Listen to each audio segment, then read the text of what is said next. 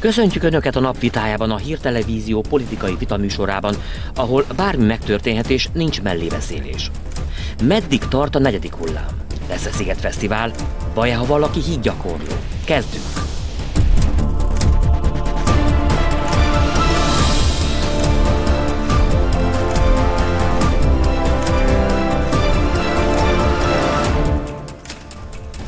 Ez a csörte, a napvitája. Mai vendégei. Gerendai Károly, üzletember, kultúra szervező, a Sziget Fesztivál alapítója, aki milliárdokat bukott a koronavírus járvány előző hullámai miatt. Gianni Annoni, szakács, televíziós műsorvezető, aki még a legrosszabb helyzetekből is megpróbálja a legtöbbet kihozni. Munkájában a keresztény hite erősíti. A résztvevők ugyanannyi időt kapnak érveik bemutatására. És ahogy az idő lejár, elnémul a mikrofonjuk. A vitát két elemző újságíró figyeli, akik a második részben mondják el a véleményüket. Aki a szabályokat ma betartatja, Pindrok Tamás. Jó estét kívánok a nézőknek, az uraknak is, jó estét kívánok. Kezdjük azzal, hogy milyen volt eddig a járványkezelés, és mire számítanak a következő hónapokban. Károly? Karcsi, karcsi. Hát nehéz kérdés, ha tudnám, hogy mi lesz a következő hónapokban, akkor biztos, hogy sokkal egyszerűbb lenne az életem, de én arra számítok, hogy olyan mértékű megállása az életnek, mint ami volt az elmúlt másfél évben időnként, olyan talán már nem lesz, hiszen magas az átoltottság, akik akár már két vagy három oltással rendelkeznek, én nem hiszem, hogy ők velük egyáltalán megtehető az, hogy azt mondjuk, hogy őket újra teljesen bezárjuk és elvesszük tőlük a normál életet. Ugyanakkor az is látszik, hogy közben mennek föl úgy a számok, hogy ez, ez azért még kiszámíthatatlan, hogy milyen mértékű lesz ez a, ez a mostani hullám, de, de én arra számítok, hogy nem lesz olyan rossz, vagy annyira megáll az élet körülöttünk, mint korábban. Johnny? Igen, remélem, hogy ez egy film címe, és szörfösöknek fog szólni, nem, nem a következő e, e, helyzetről. Én azt gondolom, és látva a külföldöt is, egy picit most, e, ha így lehet mondani, nagyobb szabályokkal és restrikciókkal lehet e, például Olaszországban egyáltalán mozogni, de most láttuk az osztrákokat nem olyan régen, hogy e, mit mondtak ki és mik a szabályok nem lesz megállás. Szerintem két éve eltelt, én azt gondolom, hogy a vakcinák is változnak, szerintem a tudomány is előrelépett, én azt gondolom, hogy a negyedik hullámra remélem nem, nem számíthatunk, de az emberi pszichológiát, gyógyítását szerintem a legnehezebb időszakát éljük, és ennek a vendéglátónak is minden az, ami, ha így lehet mondani, a mi szakmánk, az most egy kicsit veszélybe van ebből a szempontból. És a járványkezelés, kormányzati járványkezeléssel elégedettek az elmúlt másfél évben? Hát én azt gondolom, hogy számos elemével nem, számos például? elemével meg igen. Mivel nem? Hát például azzal a részével, hogy szektorokon belül hol milyen mértékű probléma volt, és ehhez képest milyen mértékű segítség. Ebben mondjuk a nemzetközi példákban láttunk jó pár olyan megoldást, ami szerintem hatékonyabb, vagy összességében e, nagyobb segítség volt egy-egy szektornak. Ugyanakkor azt gondolom, hogy erre, erre nem volt sehol olyan, hogy ez a jó megoldás, ezen senkinek nem volt rá forgatókönyve, és lehetett volna sokkal rosszabb is. Tehát én mindig próbálom onnan, amikor jönnek ezzel, hogy hát itt semmilyen segítség nem, de ez nem igaz, egy csomó segítség segítség volt. Az a kérdés, hogy elég volt-e összességében ahhoz, hogy mondjuk túléljék a szereplők, és ez még csak most fog eldőlni igazán, hiszen még nem vagyunk kint a, a ilyen szempontból ebből a helyzetből. Ugye a Zsáni azt mondta, hogy reméli, hogy negyedik hullám nem lesz, hát már van negyedik hullám, ilyen értelme az a kérdés, hogy ez, ez, ez okoz-e megint olyan mértékű problémákat, mint korábban, és ebben részben azt gondolom, hogy az is okozhatja azt, hogy most nem lesznek akkora problémák, hogy eddig hogyan volt kezelve, vagy hogy meddig jutottunk el ebben a folyamatban folyamatban. Abszolút helyesbített, és azt gondolom, hogy abszolút jó irányba abban a szempontból, hogy nem akartam ennyire felületes lenni. A másik oldalról azért ne felejtsük el, hogy ez az időszak bennünk kihozott egy olyan fajta akaratot és egy olyan fajta próbálni illeszkedni egy helyzethez, ami egy kicsit az elkényelmesedés, ami előtte volt, így valahogy megmozdított minket. Az egész szakmát, az egész világot, és önmagában szerintem nem egy negatív dologra kell gondolni. Valami történt, most történt egy vírus, nem lehet tudni, hogy a világ mit nyújt a következő években, mi lesz a következő idézőjelben probléma, amit meg kell oldani. Szóval itt a megoldási képességünk újra megmutatta arra, hogy hajlandóak vagyunk ezért harcolni, és ez a szakma, hála Istennek, valószínűleg részben szenvedély, hanem a legtöbb, és én ez, ez a szenvedély adott új ötleteket, új gondolatokat, és ez a szakmának nagyon jót tett, szerintem, egy bizonyos szempontból. A másik az, hogy igen, teljesen igazad van, egyetértek az, hogy egy kicsit röviden válaszoltam, mint negyedik hullám, a negyedik hullám itt van, de máshogy kezeljük. Egy kicsit, ha így lehet mondani, nem azzal a félelemmel, ami az első hullámmal történt, lisztfosztogatás, víz és minden más, WC papír, ez a kérdés, az, hogy miért WC papír, de lényegében az, hogy ez, ez már nem úgy reagált az ember, és ez nagyon jó eh, tényező. Egyértelműen megtanultunk valamennyire együtt élni ezzel a helyzettel. Az a kérdés, hogy mennyire lesz szabályozva vagy korlátozva ezzel kapcsolatban megint az, az élet. És én azt gondolom, hogy ilyen számok mellett valószínűleg azért valamilyen szintű szabályozás vagy korlátozás kell megint, de abban bízunk, hogy ez nem azzal fog együtt járni, hogy teljesen megáll újra mondjuk a vendéglátás, vagy a szórakoztatóipar, vagy a turizmus, mert ha ez újra bekövetkezik, akkor én attól félek, hogy akkor már tényleg nagyon sokan vannak ott a, a túlélésért való harcban, van, hogy, hogy az utolsó csepp lesz a pohárban, hogyha megint minden megáll. Jó, egy dolgot, ne gondoljunk csak, csak Magyarországra, mint példa, ez a világának példája, szóval láttuk Abszolút. azt, hogy gazdaságilag ez nem történhet meg még egyszer.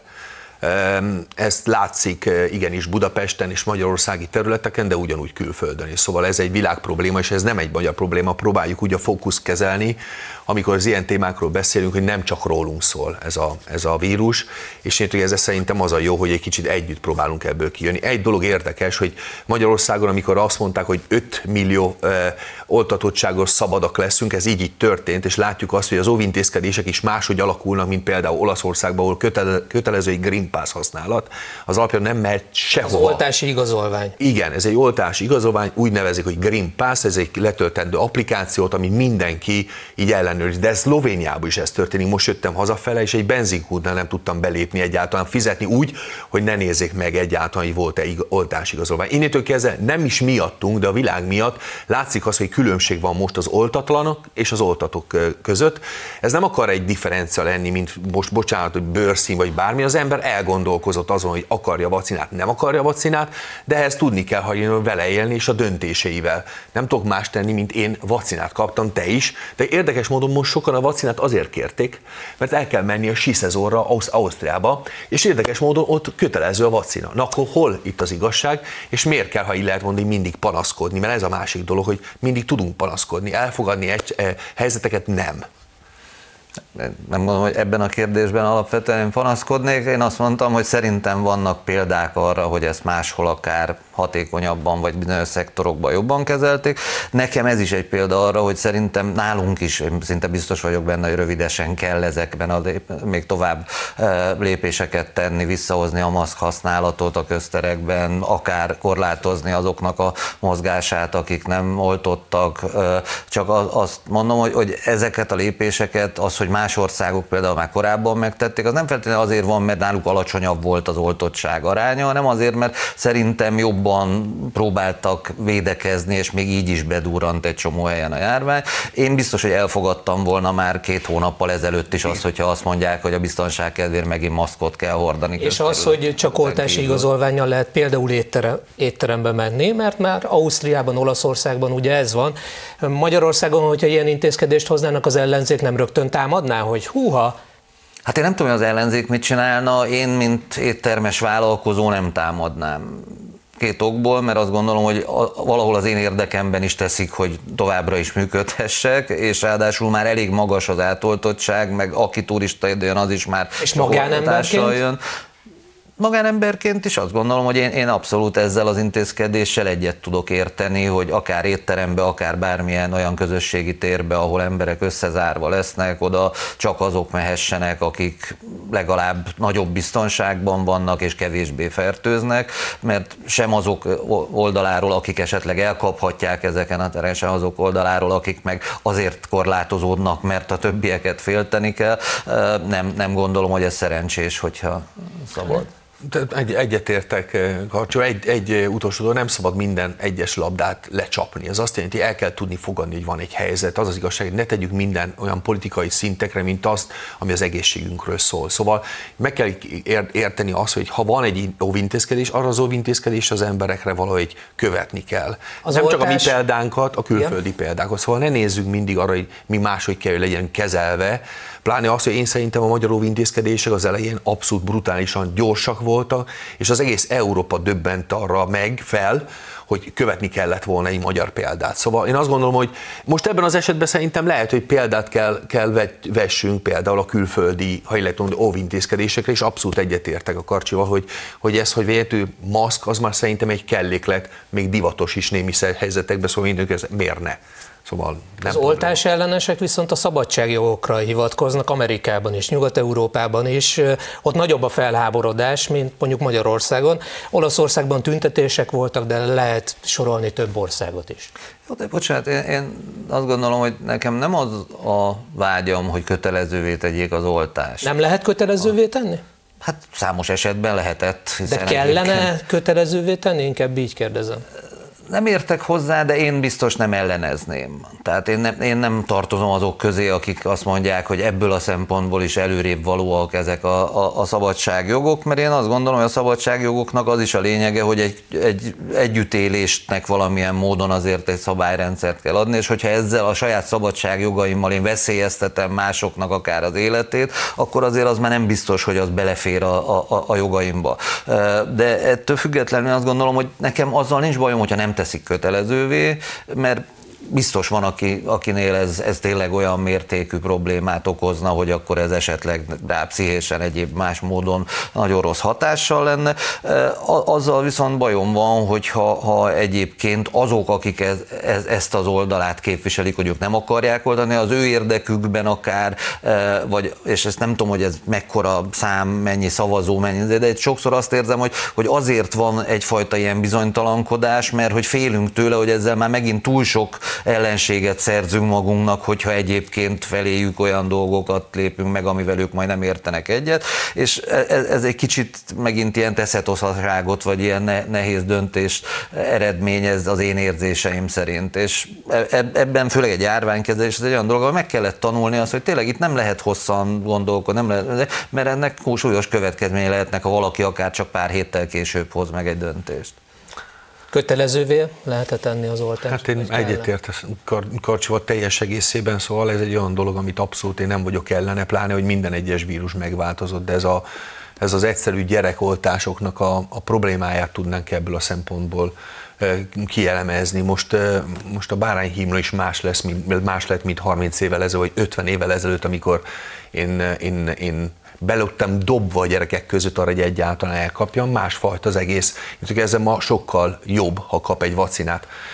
Hát ezzel az élettel kell, sokan vagyunk, ha szükül a, a, a tér, meg, meg más újfajta betegségek születnek, vírusok, meg, meg minden más, ami ebben a, a világban. Szóval én ezzel, ha élni akarunk, a vakcina egy segítség. Most az, aki nem érti egyet, és az immunorendszerre gondol, akkor ne vegyen mosogatógépet sem, mert az első sterilizás egy tányérra, régen kézzel mostuk, és valamilyen formában máshogy éltünk, és lehet, hogy egészségesebben. Akkor másfajta tereket kéne biztosítani a gyereknek, és más kéne az immunorendszerrel foglalkozni. Ne azzal ne egy vacinát vegyünk megyünk be, miközben a világjárvány járja, és mindenki veszélyeztet. Nézzünk akkor egy másik témát, Gianninál maradva.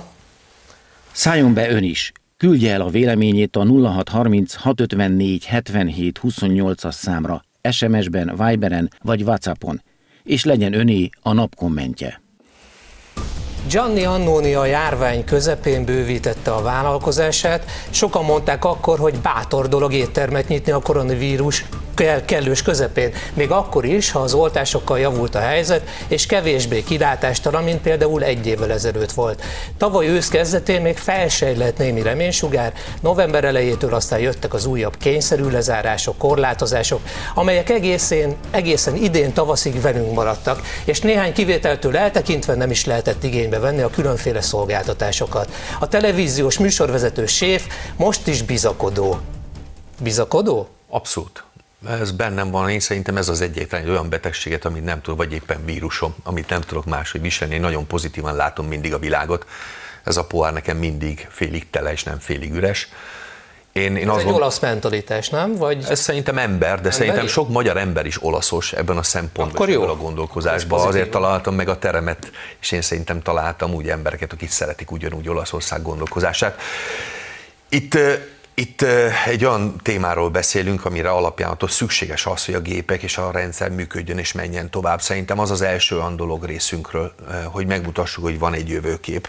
Mert ahogy, ahogy nagyon sok ember elveszítette munkahelyet a vendéglátó és a szolgáltató iparból, szerintem aki meg tudott állni, és aki érezte, hogy van egy lelki része is a dolognak, azt akarom mondani, hogy nem egy olyan vállalat, amit az első dolog, hogy költségcsökkentése mindenkit elküldött, mert abban a helyzetben volt. Mi azt próbáltuk legalábbis azt csinálni, hogy megbeszélve minden egyes alkalmazottunkkal, meg, ha így lehet mondani, csiszolva azokat a pénzi jutalmak, jutalmak amit akkor, akkoriban voltak, még 2019-ben, megpróbálni egy olyan rendszert kialakítani, ami biztonságos, és mi töltünk bele azt a pénzt, ami valahogy így pufferként vagy bankítelként tudtunk előtte előállítani, visszaadtuk valahogy azok a, az embereknek, akik, akik velünk voltak sokáig. Egy problémával, hogy amikor vége volt a járványnak, az 50%-a elment. Itt és ez borzasztó. Folyt, és ez borzasztó. A második félidőben, mert az első félidő lejárt, majd Károlyjal folytatjuk. Köszönöm.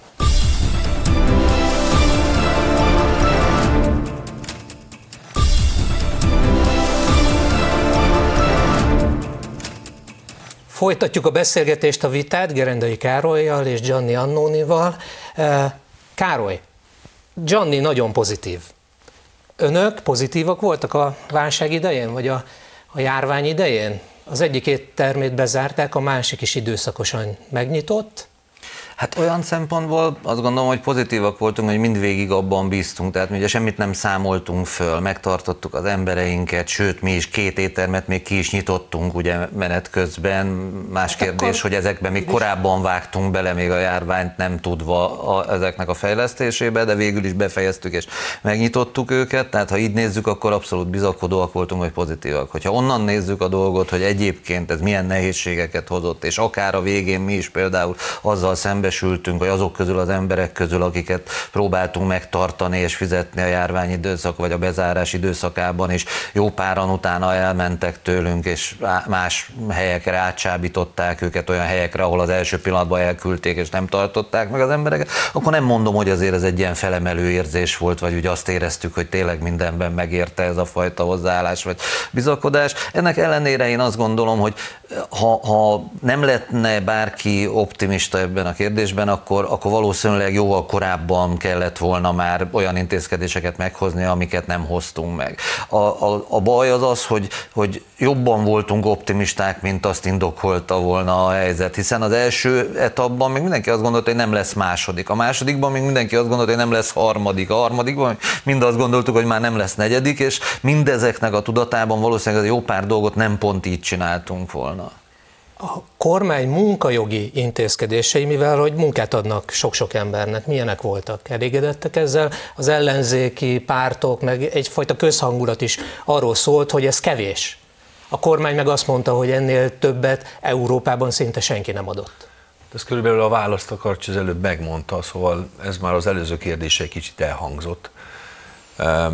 Ezt, ezeket a helyzeteket szerintem horribil is mondani, de, de amit tudott az állam szerintem csinált. Lehetett volna saját gondolkozásunk szerint és azoknak a egyesületekben, amiket részt veszünk. Sokszor próbáltunk új gondolatokat előállítani arra, hogy egyáltalán segítség lenni. Némiek, némiek reagáltak, némiekre nem. Értem azt, hogy a szolgáltató ipar nagyon, nagyon megszenvedte, de, ez, de, de valami, amit tettek, alapján minket kisegített mi is kellettünk hozzá, szóval nem vártuk arra, hogy a teljes segítség tőlük jöjjön.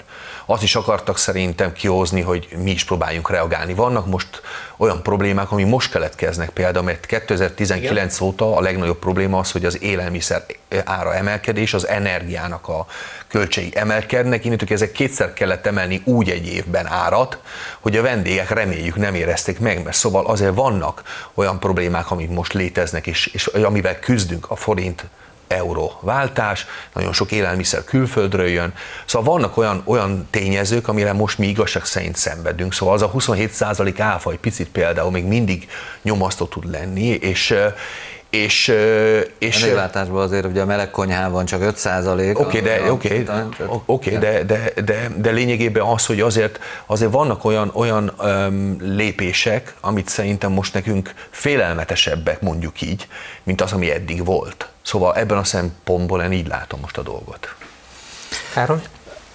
Hát azért egy bonyolult vagy összetett kérdés ez, mert volt számos, mondom, jó intézkedés, ami szerintem fontos segítség volt. Az a kérdés, hogy például azoknak, akiknek nem voltak tartalékai, és mi azért nem ezek közé tartoztunk szerencsére, tehát azok a kisvállalkozók, családi vállalkozások, akik már holnapra működtették a helyeket, azoknál, hogyha az a mondás, hogy akkor segítünk, ha te hozzáteszed a másik felét, vagy akkor, hogyha nem. Tehát azért voltak olyan dolgok, amikben azt gondolom, hogy nem mindenki számára voltak ezek értelmezhető segítségek, vagy hogyha nem a vendéglátás szektor, hanem mondjuk a szórakoztatóiparról beszélünk, ott például mondjuk a fesztiváloknál egészen más volt ebből a szempontból a segítség mértéke, vagy a, nem tudom, pedig ott aztán teljesen lenullázódtak, hiszen ugye nem lehetett fizikailag egyáltalán tömegrendezvényeket csinálni. Tehát azért mondom, hogy, hogy ezt, ezt nehéz ilyen általánosságban azt, hogy jó vagy rossz. Volt sok minden, ami jó volt. Én erre mondtam azt, hogy nekem van Ausztriában is, meg, meg Pozsonyban, Szlovákiában is egy-egy vállalkozáshoz közöm, és ezért láttam az ottani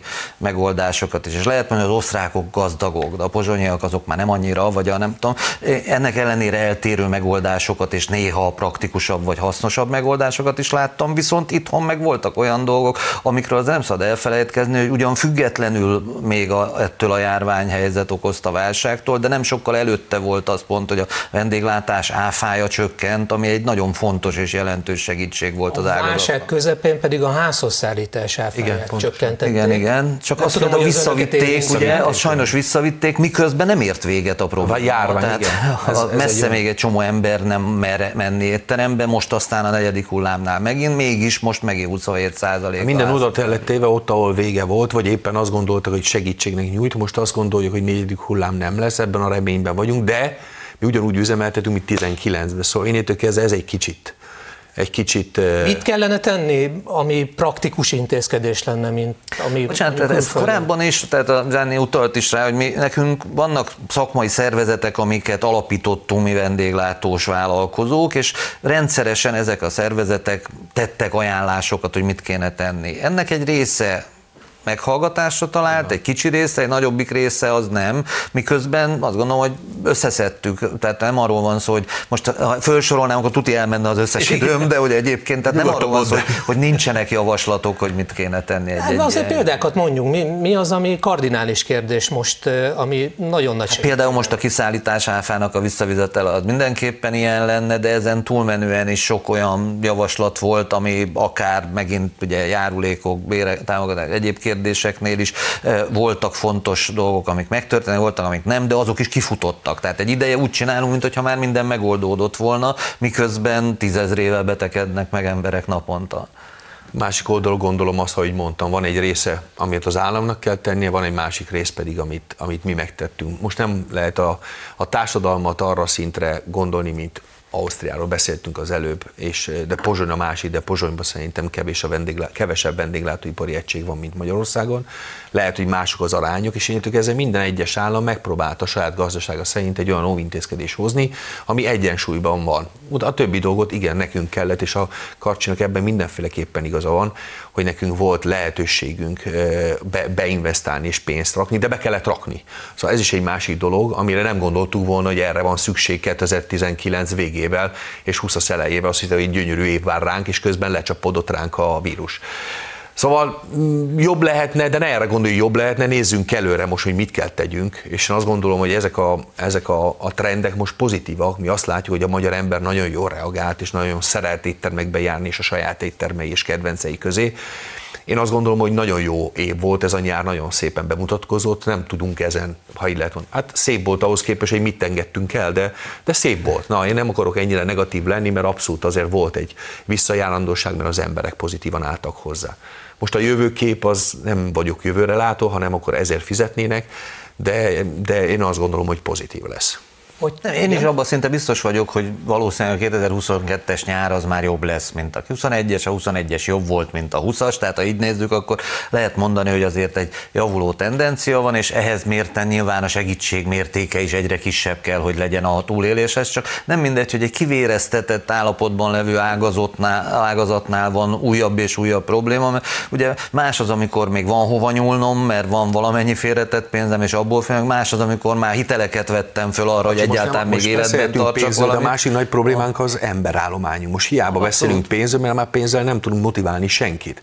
Hát, de közben idéző. Ahhoz, hogy legyen ember, ahhoz is beindult egy olyan verseny, hogy egymásra ígérnek az éttermek és a kéne egy kalapot kéne rakni a vendéglátók között, mert alapján az megy, hogy egymás között lopkodják az embereket, és már nem helyes. Az Önök egymástól? Például? Én nem, nem, nem hiszem, hát nem. Azért... Akik elmentek, akkor elmentek, azok mehetnek oda, hova szeretnének, köztünk nem volt ilyen. Igen, tehát az, az a, az élmezőny, vagy hogy mondjam, akik a vendéglátásnak, a, a, a, vagy legalábbis a minőségi vendéglátásnak a kulcsfigurái, azért mi tartjuk egymással a kapcsolatot, és olyan volt, hogy valaki fölhívott, hogy egyébként jelentkezett hozzá tőlünk valaki, és hogy akkor a, nem tudom, mi legyen az ezzel kapcsolatos hozzáállása, tehát nem, nem itt történt. Nagyon sokan ágazat elhagyók lettek a vendéglátósok, tehát itt inkább az a probléma, hogy megijedtek attól az emberek, hogy annyira bizonytalanság Árufeltöltőnek megy el, vagy hova megy el dolgozni egy szakács? Hát az, hogy most pontosan hova, hát voltak el, árufeltöltőnek, voltak aki kerékpáros futárnak, voltak építőiparban ment, voltak ez irodai munkásnak. Tehát egy válasz, mert ez, ez, ez nincs, hogy egy valahova mentek az emberek, hanem azt látták, hogy az egy biztosabb világ, ahol ráadásul 9-től 5-ig kell dolgozni, és nem hétvégén is, és nem, nem tudom az, azért az egy, egy új helyzet nagyon sok. Ez egy, ez egy olyan kérdés, amiben Johnny már állást foglalt. Hát ez, mert abszolút, abszolút így van, szóval a igazság mindig otthonról indul a dolog. Szóval ameddig a járvány volt, kevesebbet dolgok, és többek voltak a, a család. Az azt jelenti, hogy a szállítási idő is volt déltől háromig és este kilencig, de csökkent a munka, és hazamehettek. Innentől ez az állapot, az otthoni állapot nyugalmai, meg, meg mondhatjuk azt, hogy a házi, házi életet megélve, ha így lehet mondani, sajnos a vendéglátás nem az a fajta munka, ahol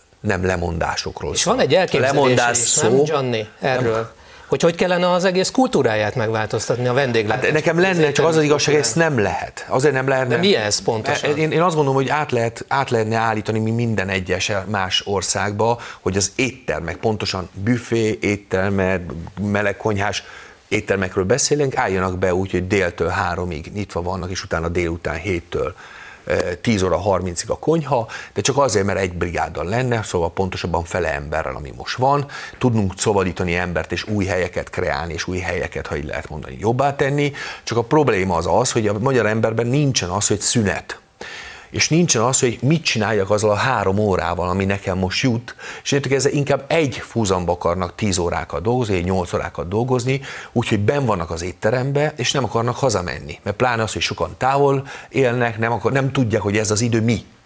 Szóval innentől ez a mi kultúránkban be van, be van rögzítve, de ugyanúgy a franciáknál, a spanyoloknak ez ugyanúgy van, de a nagyvárosok szerintem sajnos nálunk is megváltozott, és az étterem nyitvatartása egyre hosszabbak kezdek lenni, mert a turista kielégítésére megy, nem csak az, az ott lévő embereknek az Hogyha van turista. Károly, erről az elképzelésről mi a vélemény?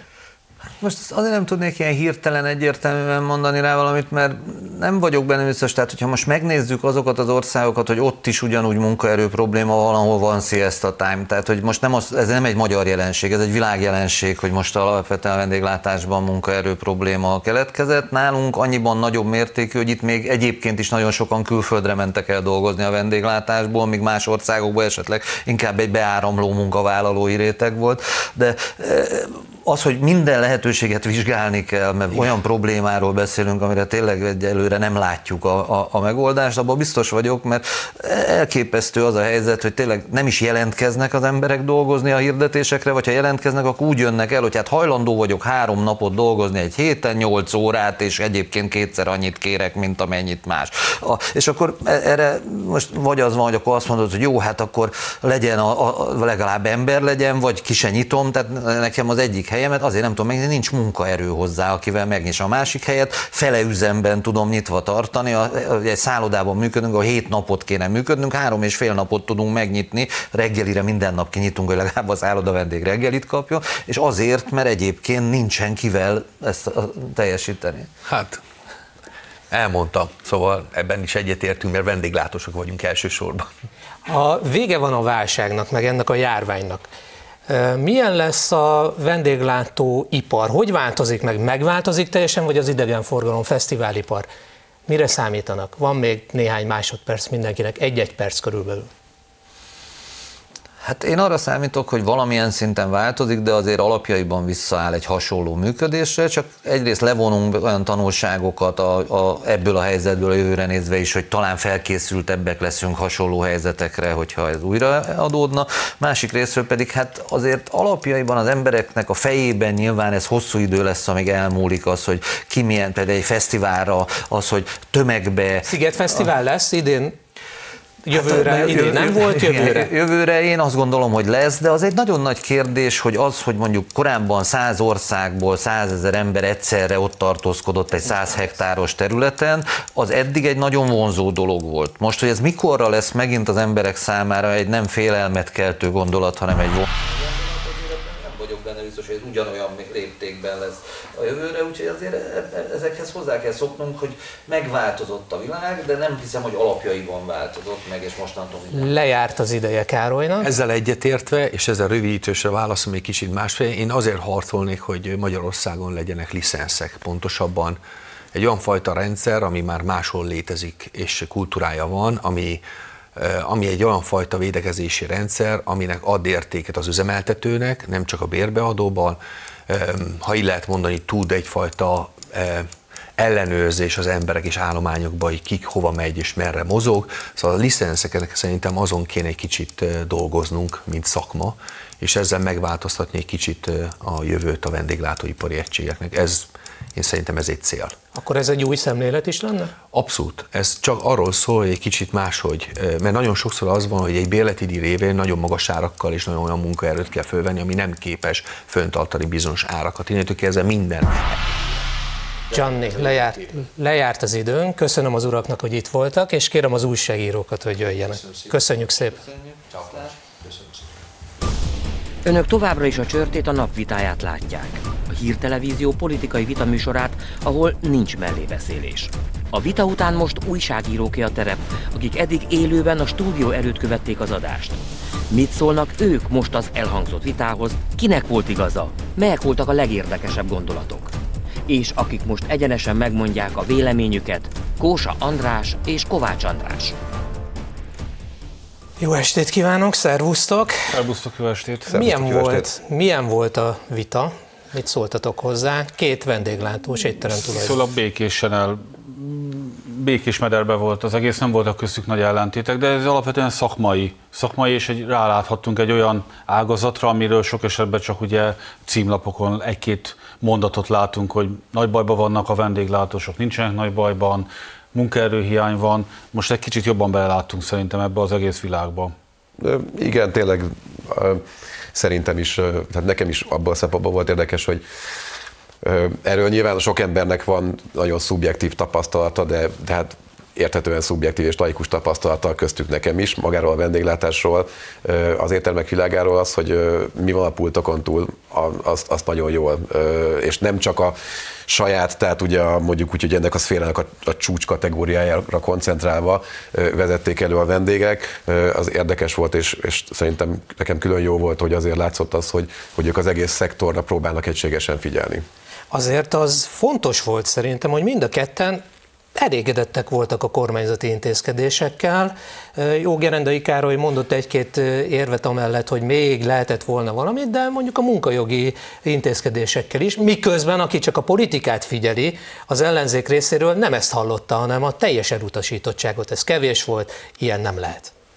Jó, szerintem az ellenzéknek ebben az ügyben olyan a következetességet rajtuk számon kérni szerintem roppant nehéz, mert például most derült egy-két nappal ezelőtt derült ki, hogy az MSZP például hét nappal ezelőtt még a benzinál csökkentést követelte, majd utána pedig az volt a problémája, hogy mi lesz szegény kisebb benzinkutasokkal. Tehát, hogy mielőtt a javaslatokat megfogalmazták, például mondjuk erre gondoltak volna, akkor szerintem kevésbé lenne ez a hitelességi deficit náluk, de hát ez csak egy példa volt a kezdve attól, hogy az ellenzék először ugye ez a folyamatosan, emlékszem rá, hogy a második hullám elején, ugye tavaly novemberben például azt követelte a Momentum, hogy most, most itt az idő, hogy kinyisson minden és utána pedig a kormányt elkezdték bírálni azért, mert lezárt mindent. Ugye fontos, hogy akkor még nem volt védőoltás. Szerintem ez egy óriási különbség volt például.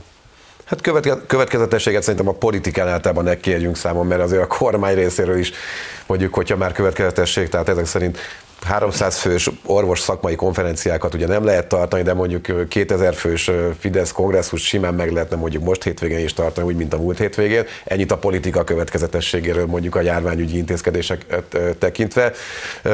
Igen, Gerendai Károly azért említette, hogy Pozsonyban vagy Bécsben voltak azért olyan intézkedések, amik megfontolandóak voltak, és ebben számomra hogy nyilván Pozsony volt az érdekesebb, mert hát azért nyilván Szlovákia az gyakorlatilag egy szinten áll velünk, szem, velünk gazdasági szempontból, tehát, hogyha ott, ott vannak olyan praktikus jó gyakorlatok, amik ezek szerint működtek, akkor érdemes lenne a kormány részére is szerintem a, a régióba körülnézni, hogy mi lehet az, ami, ami ne adj Isten, hogy szükség legyen rá, de esetleg újra be, be kell Ezt nem részleteztem. Szerintem, szerintem én, nekem föltűnő volt Gerendai úrnak a sok esetben ilyen bizonytalankodása egy-két adott esetben te konkrét kérdésedről, mit lépjenek, hogy lépjenek.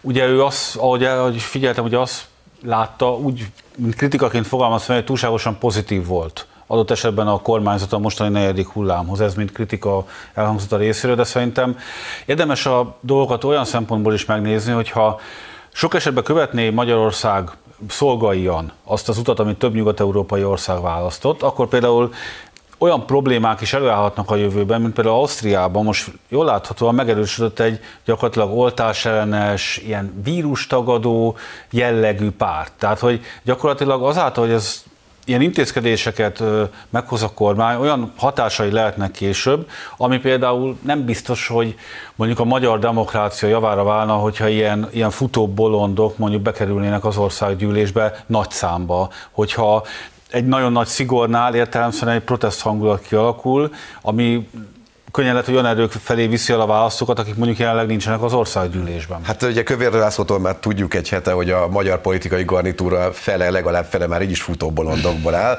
Sőt, ugye Márki Zaj Pétertől azt is tudhatjuk, hogy gyakorlatilag az egész, a teljes politikai garnitúra, hogyha kettőt összeadjuk. Igen. Úgyhogy ebből a szempontból Csak egy, ő nem, ugye? Ebből a szempontból, meg Kövér László nyilvánvalóan, ebből a szempontból egy futóbolond párt megjelenése már nem osztani, nem szorozna, de azért egy, azt, azt viszont a nyugat-európai gyakorlatokból azért mégiscsak lehet azt vitatni, de azért az, hogy mondjuk az oltottság tekintetében ma már Nyugat-Európa mondjuk elég erősen veri például a közép-európai régió országait általában, az sajnos egy tény, és aztán majd meg lehet nézni, hogy ez mondjuk halálos áldozatokba, kórházba kerülők számába mit fog jelenteni a Itt a Nyugat-Európa leszűkítésem, ha Ausztriát nézem, Németországot, ugye ott csak pár százalékponttal vannak előttünk is az oltottságban, tehát hogy úgy lát, ami, ami a, a Nyugat-Európa előnyét adja, hogyha mondjuk Portugáliát és Spanyolországot hozzájuk számolom, akkor Írországot, akkor Írországot igen, valóban. Igen. Úgy igen, de hát valahogy nem látom a, ezekben az országokban azt a nagy elégedettséget mondjuk a kialakult helyzettel kapcsolatban. De ugye az is felmerül, és a vitában is felmerült a kötelező oltás. És a szabadságjogok feszültsége Amerikában például ez egy tényleg egy aktuális probléma.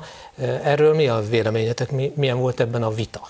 Vagy a beszélgetés? Kötelező, vagy nem kötelező? Vagy egyes szektorokból legyen kötelező? Én, én továbbá is az igazság, hogy ebből az egy, ez egy lényeges kérdés, és ebben az egy, egy szempontból egyet tudnék egyébként érteni a kormányal, hogy nem lenne általános kötelező oltást, azzal a nagyon erős megkötéssel, hogy ha már a munkáltatókra ö, terhelte ennek a felelősségét, akkor igenis a jelenleginél sokkal-sokkal több információval kellene szerintem rendelkeznie az azoknak, akik a döntést kénytelenek meghozni, hogy az adott munkahely az mennyire kockázatos, mennyire nem, és ez, ebben még nagyon-nagyon komoly hiányok vannak. Szerintem a legnagyobb probléma az egész dolognak a jogi rendezetlensége. Én már látok kibontakozni a közösségi médiába adott esetben a munkavállalói kötelező oltás kapcsán is vitákat. Akkor most volt arra példa, hogy pedagógusok szakszervezete korábban azt követelte, hogy legyen kötelező oltás, most, hogy kötelező lett, most azt mondják, hogy ez rossz legyen. intézkedés. És még, egy, is akar. és még nem, volt is egy demonstráció, volt, volt, volt egy demonstráció múlt héten, szerdán emlékeim Mohácson. Igen. Mohácson. Hát azért nem egy országos demonstráció. Igen, beszél. igen, de mégiscsak egy jól látható jelenség. A fő probléma szerintem az, hogyha me, ezt a kötelező oltást elrendelnék, szerintem különféle jogi útvesztők révén idővel az Európai Unió Emberi Jogi Bíróság elé kerülne a dolog, és tartok tőle, hogy ott, ott egyértelműen olyan dönt, politikai döntés születne, és figyelembe vennék, hogy adott országban egy ilyen döntés a politikai erőviszonyokban mit okozna. Ez egy nagyon érdekes vita, de egy másik témát is nézzünk, méghozzá arról, hogy a közéleti embereket sokat sokakat támadnak azért, mert vállalják azt, hogy ők jobboldaliak, keresztények, és Gianni is ilyen, ez nem került szóba, mert ez egy szakmai vita volt, de, de ilyen ő is. Mi erről a ti véleményetek? Hogy azért valakit, mert értékrendje van, lehet-e támadni? Vagy kell-e támadni? Nem természetesen. Hát az értékrendje felvállalásáért, ha mondjuk nem náci az illető, akkor, akkor semmiképpen azt gondolom. Egyébként mondjuk nem tudom, én bevallom, nem vagyok ebből az szempontból annyira támogatott, de azt mondjuk nem hiszem, hogy Janet például különösebb támadások érték volna emiatt. Ő azt mondta, hogy igen. Jó, akkor utólag is elnézést kérek tőle, és, és, és, és nyilván kifejezem vele a szolidaritásomat, mert senkit nem lehet ezzel kapcsolatban támadni, de azért ezt ne, ne szűkítsük le a jobb oldalra, ezt ilyenkor mindig el szoktam és el is fogom mondani. A ma Magyarországon egy baloldali értékrend felvállalásával kapcsolatban ugyanannyi gyalázkodást kaphat az ember, mint, mint adott esetben a jobb oldali van. Ez, ez egy általános politikai kultúra sajnos, ami nagyon romlott tendencia. probléma mutat. szerintem ebben még egyet is értenék, az első része, a második része, hogyha például a közösségi oldalak oldalakra megyünk, és a közösségi oldalokon vállal föl valaki nyíltan baloldali eszméket, jóval kevesebb retorzióra kell számítani, mint aki mondjuk jobboldali eszméket. Vidd le a hangsúlyt, mert a nap kommentje ezzel kapcsolatos. Az a baj, hogyha egy művész gyakorolja a vallását, kiközösítik, és rögtön azzal támadják, hogy kormánypárti. Akkor szerintem András, folytasd is. Szerintem ez a dolog ennél bonyolultabb. Itt szerintem sokat számít is az, hogy az adott személynek mondjuk milyen múltja van. Tehát hogy például Gianni esetében én nem tudok felidézni tőle olyan megnyilatkozást, ami gyűlöletkeltő lett volna, vagy hasonló. És hát a baloldalnak a fő probléma az, hogy a közösségi oldalakra visszatérve, itt volt például legutóbb ez a Vahorn eset. Tehát az, hogy, e, hogy ez egy jobboldali személy csinálja szerintem, sokkal súlyosabban média retorzióban részesült volna szerintem, mint mondjuk ami a Vahorn esetében történt. Ez a magánvéleményem, de a történelmi tapasztalat ezt mutatja.